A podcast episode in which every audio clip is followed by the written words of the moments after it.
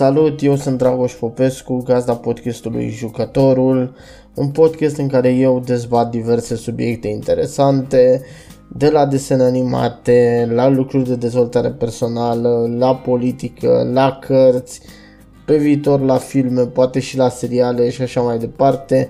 Eu dezbat diverse chestii în podcastul meu, podcast pe care te invit să ne dai un follow pe Spotify unde găsești podcastul Jucătorul, pe Anchor unde din nou găsești podcastul Jucătorul, să intri pe site-ul nostru www.jucătorultv.blogspot.com unde vei găsi mai multe linkuri unde ne poți găsi și da un follow și te invităm să faci parte din comunitatea Jucătorul de astăzi încolo. Te las cu podcastul.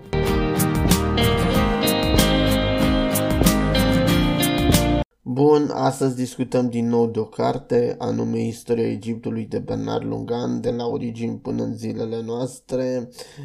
Carte tradusă de editura Luncan, editură care nu știu ce mai face, dar în 2005 când am luat eu cartea asta, editura asta era destul de interesantă pe partea de istorie, avea o grămadă de cărți istorice interesante și eu în 2005 când am luat cartea asta eram foarte pasionat de istoria Egiptului m-a pasionat toată viața Egiptului și am zis, bă, hai să cumpăr cartea asta să văd și eu despre ce este vorba. Și e o carte foarte interesantă, acum vreo două luni am citit-o pentru a doua oară, dar uh, asta nu mai contează atât de mult. Prima dată am citit-o când eram mic, n-am înțeles foarte bine atunci anumite chestii pe care le-am înțeles mai bine acum. Hai să vedem cine este Bernard Lungan și na, ne interesează cine e nenea ăsta, Bernard Lungan.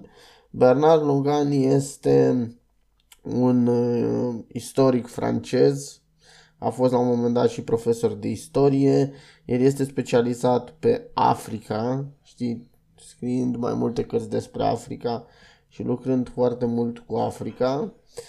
El a lucrat și ca martor în diverse dosare ale oamenilor ce aveau probleme în Africa, fiind martor pentru ce se întâmpla în Africa și ajutându-i pe oamenii să scape de bulău. Deci a fost și martor.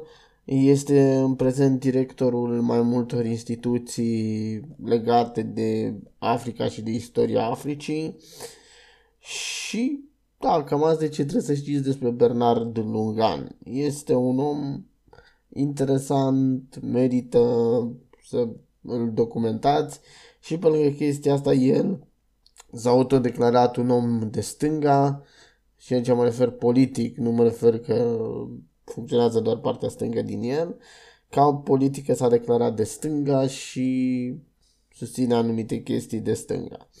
Bun, Hai să vedem uh, încă ceva despre Bernard Lungan. Există o grămadă de conspirații pe internet despre Bernard Lungan dacă veți da căutare.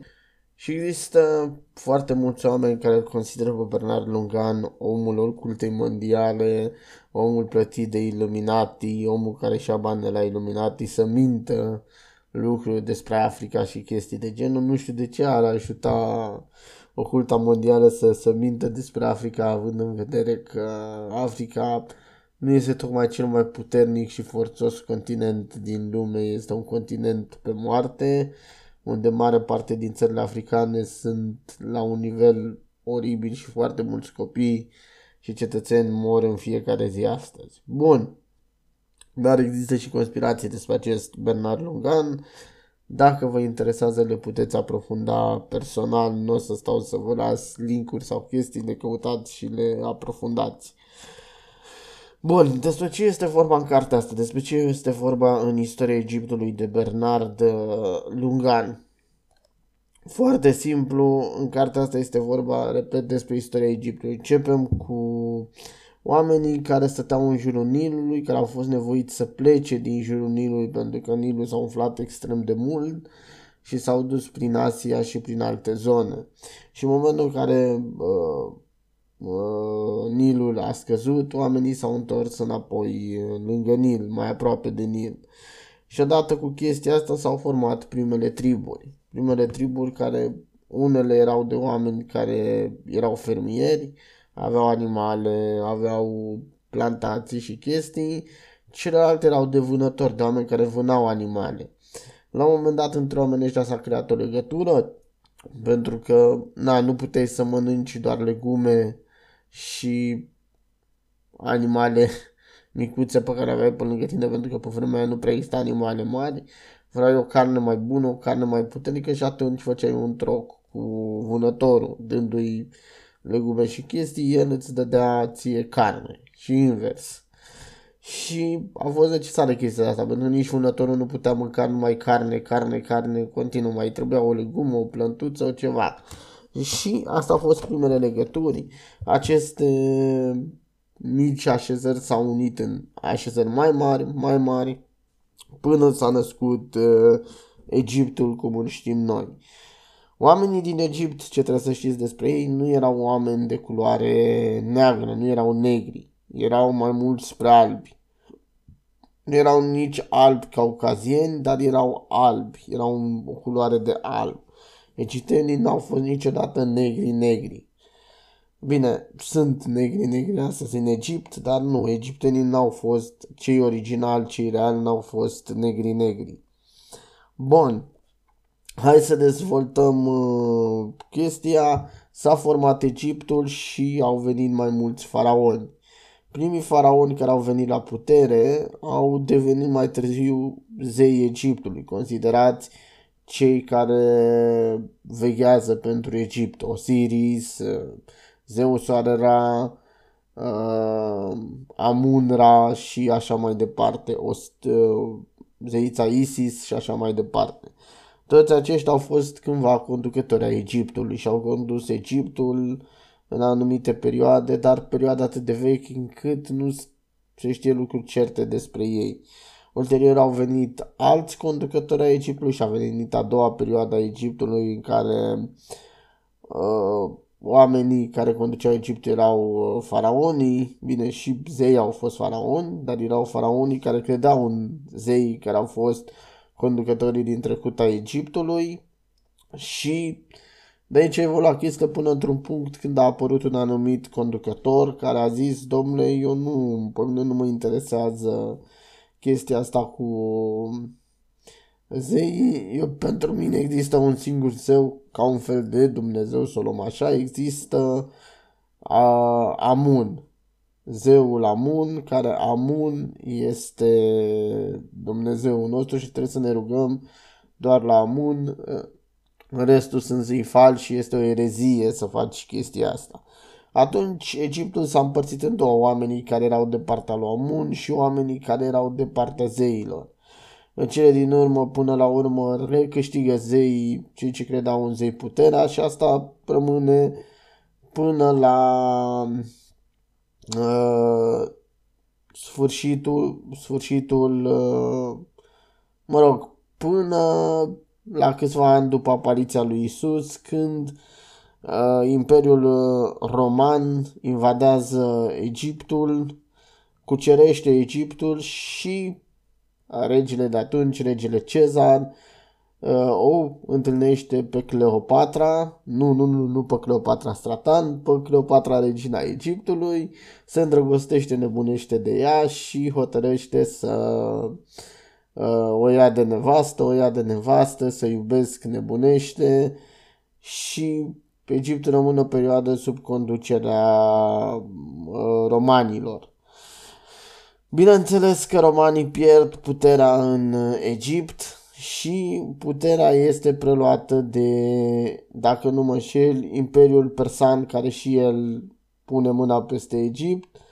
Și Imperiul Persan pierde destul de repede puterea în Egipt când Egiptul este invadat de Mohamed, profetul Mohamed, care pe vremea era generalul Mohamed.